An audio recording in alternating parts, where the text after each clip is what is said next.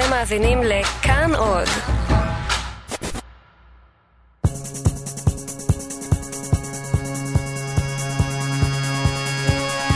את עולה כמו שמש היושבת מעליי ורושמת בקרניה את יומי. Ladies and gentlemen, מדאם אה, מיסייה. דאמר או קהרר, אה? זה בשוודית. אתם על כאן תרבות בתאגיד השידור הציבורי, ואתם מאזינים לספיישל התוכניות. את ואני, אהה, את ואני, כן, אהה, כמו ברק ורעם עד קצרי הים. את ואני, את גילי איזיקוביץ' ואני רותה קופפר, ואתם על את ואני. את אימא, אני אימא, ואנחנו נדבר על להקת אבא. וואו, איך עבדת קשה בשביל הבדיחה הזאת. זה משחק מילים מותק, קוראים לזה הומור גילי. אה, נגיד, אוקיי. אה, אז היום אנחנו נדבר על הלהקה הכי מצליחה שצמחה מהתחרות הזאת, הלהקה שמכרה הכי הרבה אלבומים ever, הלהקה שליוותה את מסיבות השכבה שלי בבית ספר. שהתפרקה כשהגעתי לגן. יא, הפסד גדול גילי. מהמם. נכון, וזה השיר הזה שאנחנו שומעות עכשיו, שהתחיל את הכל. אה, בא לי לשמוע קצת ממנו לפני שנדבר על איך אבא נהייתה אבא.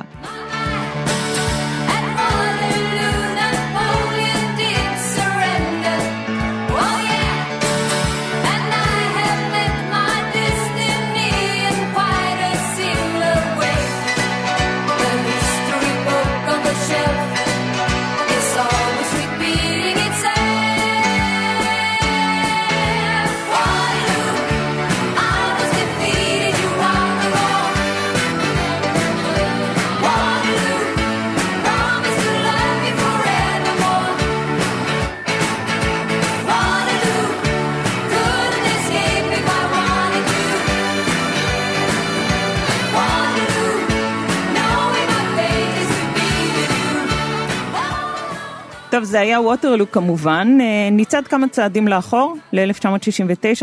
יאללה. אוקיי, כבר אז היה ביורן אולבאוס ובני אנדרסון, חברי הלהקה, הם היו מוזיקאים מוכרים למדי בשוודיה.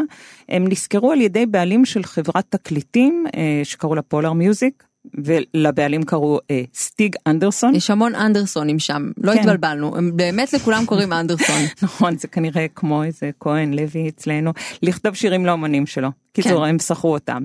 הם הקליטו אלבום שלם משותף בשם לייקה, היה בו סינגל אחד בשם היי גימלה מן, שזה משהו כמו היי איש זקן, אה, ובשיר הזה הם ביקשו מהחברות שלהם אגנטה פלקסוג ואני פריד, שאנחנו קוראים לה כזה בפמיליאריות פרידה, ככה היא רצתה. אה, לינקסטד, הם ביקשו מהם לשיר, וזאת הייתה הפעם הראשונה שהארבעה האלה שיתפו פעולה.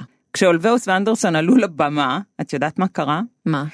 הכל היה בסדר, כולם קיבלו אותם כזה ממש יפה, אבל כשהבנות באו ושרו יחד איתם, וואו, תשואות פשוט הרימו את הקהל.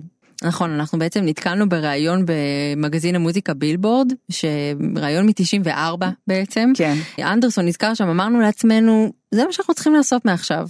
אבל הם לא עשו את זה. לא, זה לקח להם קצת זמן, נכון? נכון. אה, הבנות, לכל אחת מהן היה, הייתה קריירה משלה, הם כל אחת מהן היו זמרות עצמאיות, הם המשיכו כל אחת בחייה, וביורן ובני המשיכו גם ביחד וגם לחוד, עד 1972, שאז הם נזכרו לכתוב שיר לתחרות הקדם אירוויזיון השוודית, שקוראים לה המלודי פסטיבל. לזמרת שאיך קוראים לה? לנה, מה שם המשפחה שלה? אנדרסון? נכון. אנדרסון השלישית הגיעה למקום השלישי.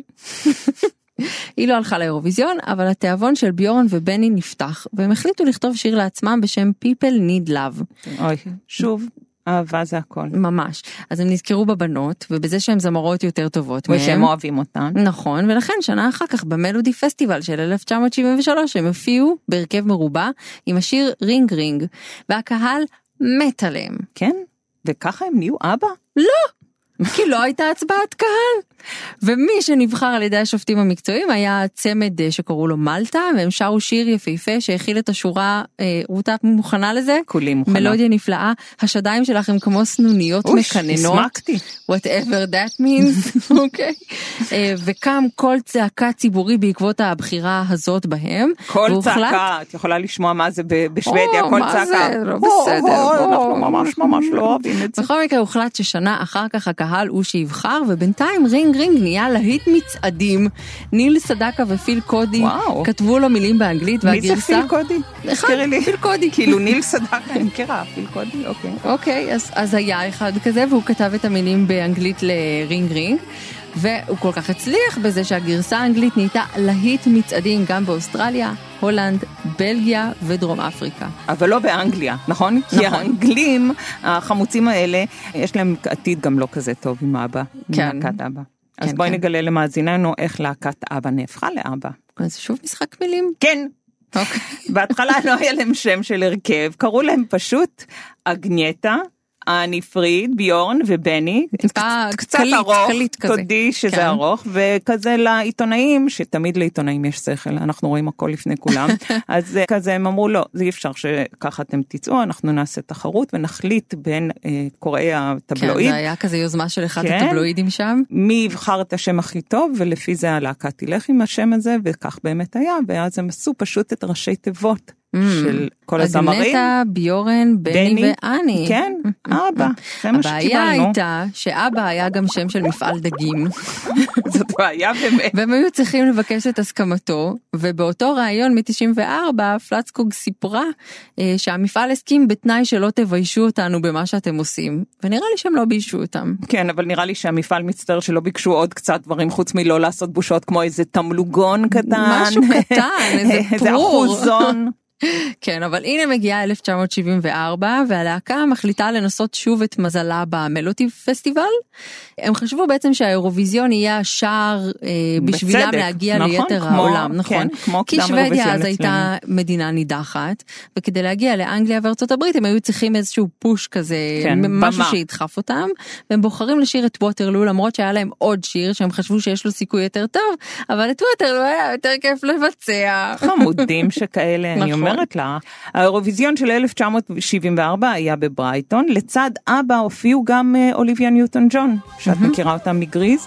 שלום שלום. שלום שלום, כן. היא ייצגה את אנגליה, והסקוטים, גם היה להם, אה, הייתה להם להקה. Mouth and MacNeal. נכון מאוד, והם אלה בעצם שנחשבו כאילו לבעלי, פייבוריטים, הפייבוריטים, כן. אלה בעלי הסיכוי היותר גדול לנצח, אבל מי זוכר אותם היום? הם הגיעו למקום הרביעי, זאת אומרת את אה, אוליביה ניוטון ג'ון קצת זוכרים, אבל לא מאירוויזיון, ובריטניה, את יודעת כמה נקודות היא נתנה לאבא? כמה? אפס. איזה חמוצים, איזה חמוצים. אין להם איזה יכולת נבואית מרשימה במיוחד. כן. ישראל אגב שלחה באותה שנה את כוורת, קראו לה אז פוגי, והם שרו את נתתי לחיי. אבא נהייתה סנסציה בן לילה, אה, רולס רויס הבהילה אותם לאולפן Top of the Pops. שזה תוכנית הפופ המוזיקה הכי ותיקה ומפורסמת באנגליה, וממש כולם התארחו שם כולל הביטלס, והיתר, כמו שאומרים, היסטוריה. אז בשביל היסטוריה אנחנו רוצים לשמוע כאן את יגאל רביד, שהוא יספר לנו מה קרה עם הלהקה. חבר'ה, בנות, אנחנו גדלנו על השירים האלה. Money, Money, Money, ומאמה מיה, ו-The winner takes it all, ו-Take it easy, take it easy, that's your... אגב, כולל הקריצה הלהט"בית. Take it easy, take it easy, take it nice and slow, does your mother know? כן? Does your mother know? כן? ו-Give me, give me, give me a man after midnight. כן, גם קריצה ללהקה. הרכב הפופ המצליח ביותר בהיסטוריה. אגב, יותר מהביטלס, אפשר לקבוע היום בוודאות, חד משמעית. וכשאתן הולכות למחזמר מסוג מממיה, שהוא המחזמר המצליח ביותר בהיסטוריה, ואת מחברת אותו גם למיוזיקלס הקולנועיים, את מקבלת לקופת הפופ המוזיקלית באמת הרווחית ביותר. בכל רגע יש איזשהו מקום בעולם שהמחזמר הזה מופיע על איזושהי במה. כלומר, זה עדיין מגריפת כסף אדירה, מדהים. הדבר הזה. יגאל רביד, תודה רבה רבה. טוב, באמת לפי הנתונים, אה, אבא עברה את הביטלס, שזה הישג מדהים, ולפני חמש שנים, אה, בגלל שהיה 40 שנה ללהקה, אז הם אה, הגיעו ככה לאיזה נתון מדהים של 380 מיליון אלבומים שהלהקה מכרה. וואי, זה מטורף. כן, זה באמת מדהים. ואומרים שעכשיו גם בגלל שהמיוזיקל וכל זה, הם הולכים להגיע לחצי מיליארד. המיוזיקל מממיה, כן. וואו, כן, זה מטורף. פשוט אה, באמת אה, הם קבעו שיאים מרשימים וגם בכלל עכשיו שהמודל העסקי מאוד מאוד השתנה בעולם הדיגיטלי של המוזיקה אז נראה שהם הולכים לשמור באמת על ההישג כן, הזה. מי, מי ישבור להם את השיא? כן קשה טוב את יודעת מה כל פעם יש איזה משהו חידוש אחר שגורם לנו לאכול את הכובע אז בואי נעשה כוכבית. נעשה כוכבית. את יודעת שאבא הייתה הלהקה הראשונה שהופיע בכלל באירוויזיון, כי עד אז אסור היה שיהיו להקות, גם בזה היא כזה קבעה איזשהו שיא. ב-1974 היא הופיעה וגם ניצחה.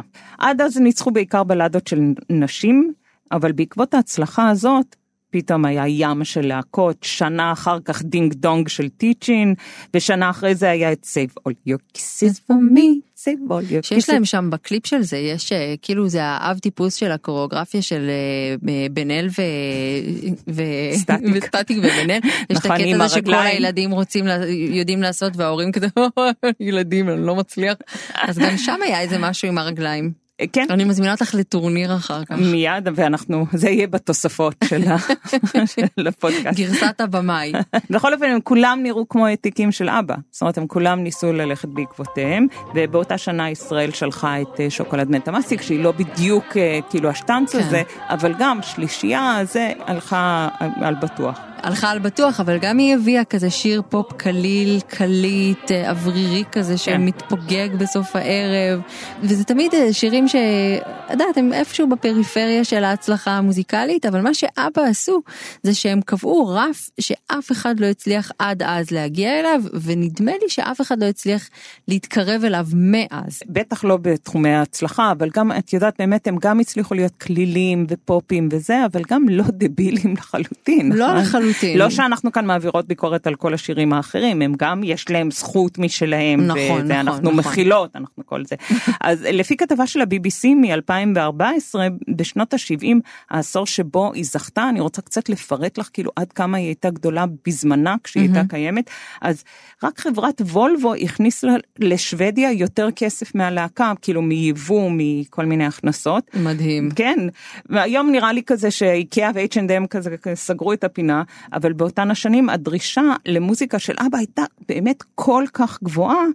שהמנהלים שלה הגיעו לאיזה הסכם אפילו עם ברית המועצות שאסור היה להם לסחור כאילו עם ברובל, הרובל, כן. אז הם שכרו במניות של נפט. מה זאת אומרת? ברית כאילו- המועצות שילמה כן. לאבא במניות של במניות נפט? של נפט כדי לעקוף את האיסור שהיה בין המדינות. זה מדהים. והשיר הזה שמתנגן ברקע. כן, הוא בעיניי, לא יודעת, זה משהו אישי, אבל הוא בעיניי דוגמה כזה מקפיץ וכזה מרקיד ומרגש, ובאמת המוזיקה של אבא בשיאה, וגם בטח זה מזכיר לי איזה באמת מסיבת שבט או משהו שהילד שאהבתי ביקש ממני לרקוד יחד איתו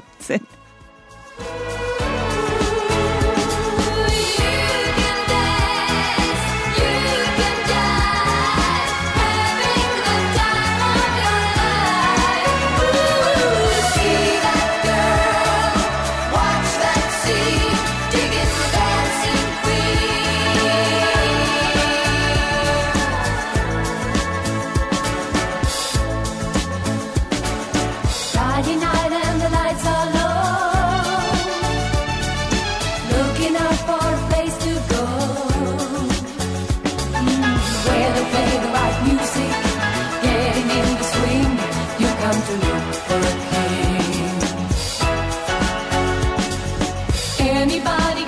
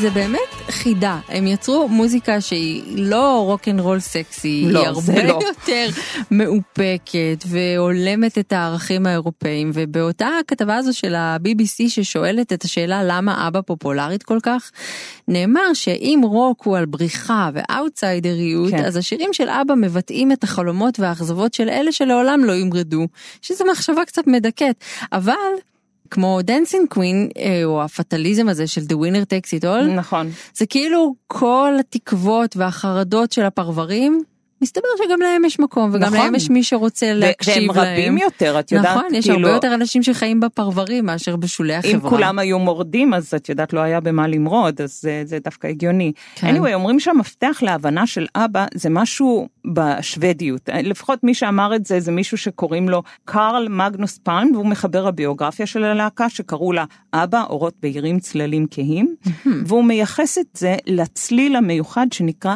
שלאגר. שלאגר? שלאגר. שלאגר?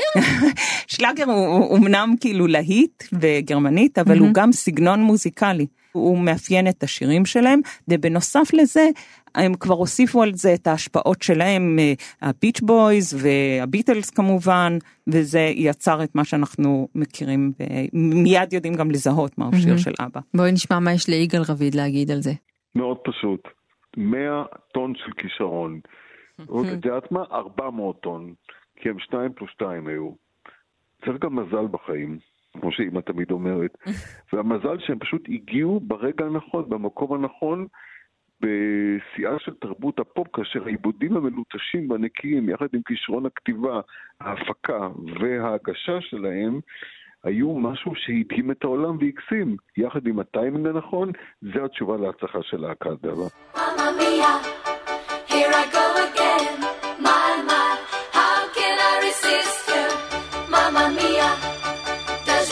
again?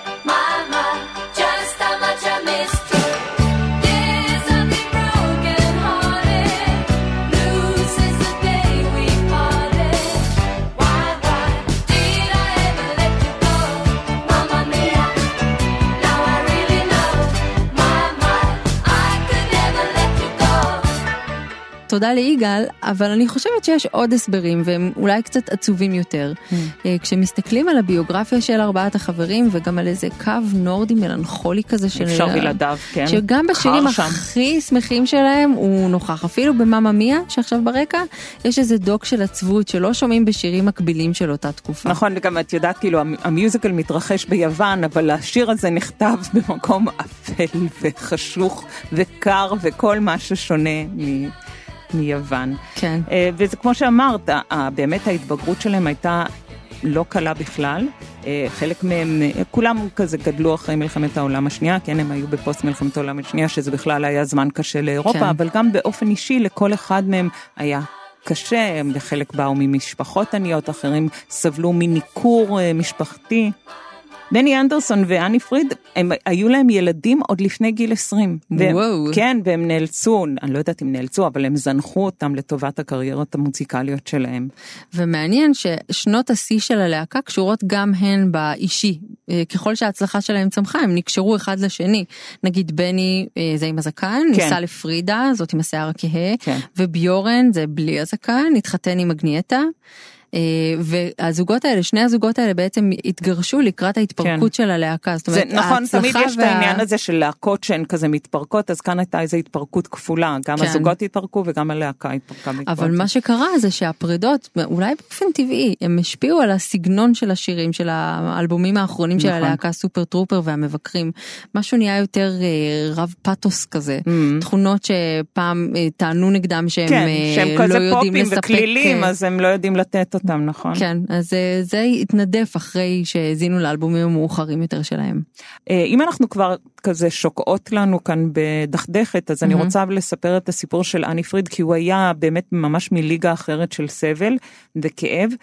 אימא שלה הייתה נערה נורבגית כשחייל גרמני וייסו אותה, החייל אה, היה מצבא הכיבוש, הוא גם התנדף בשנייה שכאילו הוא הבין שהאימא צבא בהיריון. הכיבוש? צבא הכיבוש הגרמני. אה, כן, אבל השם הרע שהיה, שיצא לה בגלל שהיא הייתה בת של אה, חייל גרמני, כאילו נשאר והיא הייתה כזאת מוקצת ו- ומסכנה והם ניסו לפתוח דף חדש אז הם עברו לשוודיה היא ואימא שלה צעירה מאוד אבל האימא מתה אוי ואבוי. כן מדלקת בכליה ממש זמן קצר אחרי שהם הגיעו לשוודיה ואחרי זה גם כשהיא התפרסמה וכבר היה לה הרבה כסף והיא נפרדה מבן הזוג מאבא היא התחתנה עם נסיך נסיך אמיתי אוקיי, והיא נהייתה נסיכה אוקיי. אבל נעבך הנסיך מת מלימפומה. וזמן. וזמן לא רב אחר כך, גם הבת שלה נהרגה בתאונת דרכים, זאת אומרת, ממש איוב. טוב, תקשיבי, זה הרבה יותר מדכא ממה שיכולתי להעריך כשאמרנו, יאללה, פרק על אבא, מה זה, חייבים לסיים בהיי, כאילו, יאללה, אבא. אוקיי, אז נסיים בהיי, אבל רגע, לפני כן אני רוצה גם להגיד לך שזה, לרגע היה נדמה שזה הולך להיות אפילו יותר עצוב, אוקיי? Hmm. אה, בסוף שנות ה-80, כאילו אנשים כמעט ולא הכירו אותם, הם היו כזה מיושנים. נראה לי שאפילו כאילו גיחכו כן, עליהם כזה. כן, צחקו עליהם, לעיתי הלהקה היו כזה, נחשבו ככה מין מיושנים ומגוחכים, את יודעת. הבגדים, כל הכיפות האלה הכל. שהם היו... נכון, כאילו, נכון, מה- לא, אה, תקשיבי, אנחנו ראינו הרבה אה, סרטונים שלהם, יש על מה לצחוק. יש אבל- על מה לצחוק. אבל, מה אני צריכה ב outfit הזה אחרי רק- רק עוד המכנסי... פרנזים זהובים. אחרי המכנסי סאטן, הפרנזים, החרוזים, או, כיפה מחורזת. שלא לדבר על פלטפורמות, ואני כן. מדברת על הבנים כאן. כן, כן. אוקיי, אז ב-1992 יצא אלבום האוסף אבא Gold. היה לנו את זה בבית. כן, כן. לי היה את זה בקסטה, והכל בום, פתאום הכל השתנה. הממ. זה אחד האלבומים הנמכרים ביותר בהיסטוריה, והוא פתח דרך לתעשייה שלמה, מחזות זמר, סרטים, מוזיאונים, מה שאת לא רוצה ורוצה. אז אם נדמה לכם שהם לא הרוויחו מספיק, ואולי התחלתם לרחם עליהם מאיזושהי סיבה, אז הלהקה השוודית הזאת הולכת להרוויח עוד קצת. כי 35 שנה אחרי שהם התפרקו, הם אה, הודיעו בשנה שעברה שהם מתאחדים, ואפילו עשו שני שירים, ועכשיו נודע שהם הולכים, לא בדיוק הם להופיע, אבל ההולוגרמות שלהם, מין אבטארים שלהם הולכים להופיע. זה חשוב מאוד, השאלה אם לאבטרים שלהם יהיו פלטפורמות או לא. זה את מה יודעת איך, שמעניין אותי. איך יקראו לאבטארים שלהם? לא? להקת אהבה. וואו, וואו. אמרתי לך שאני חזקה במשחקי מילים. ממש, זה את ואבשלום קור. אהבה, אסף, שלום. ואסף השטר. את מתרגשת? כן, אה, אחד השירים קוראים לו "יש לי עדיין אה, אמון בך", או אמונה בך. או אמון בך, יקר. זה שיר שמוקדש לחשבון הבנק שלהם.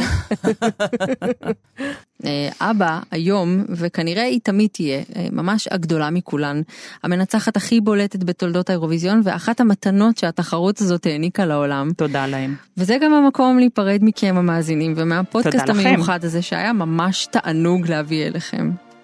את גילי איזיקוביץ'. נכון. ואני רותה קופפר, ואנחנו היינו את ואני, ומאבא קבלו לפרידה את השיר היפה היפה הזה.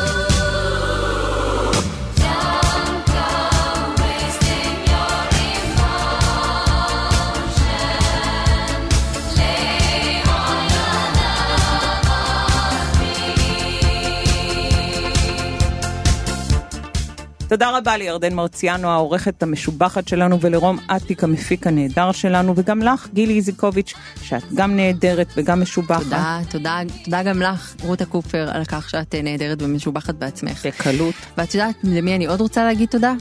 למי? לשלמה ארצי. שהשיר, אה, את ואני, השיר שהוא אה, ייצג אותנו איתו באירוויזיון, הוא ההשראה לשם של התוכנית שלנו.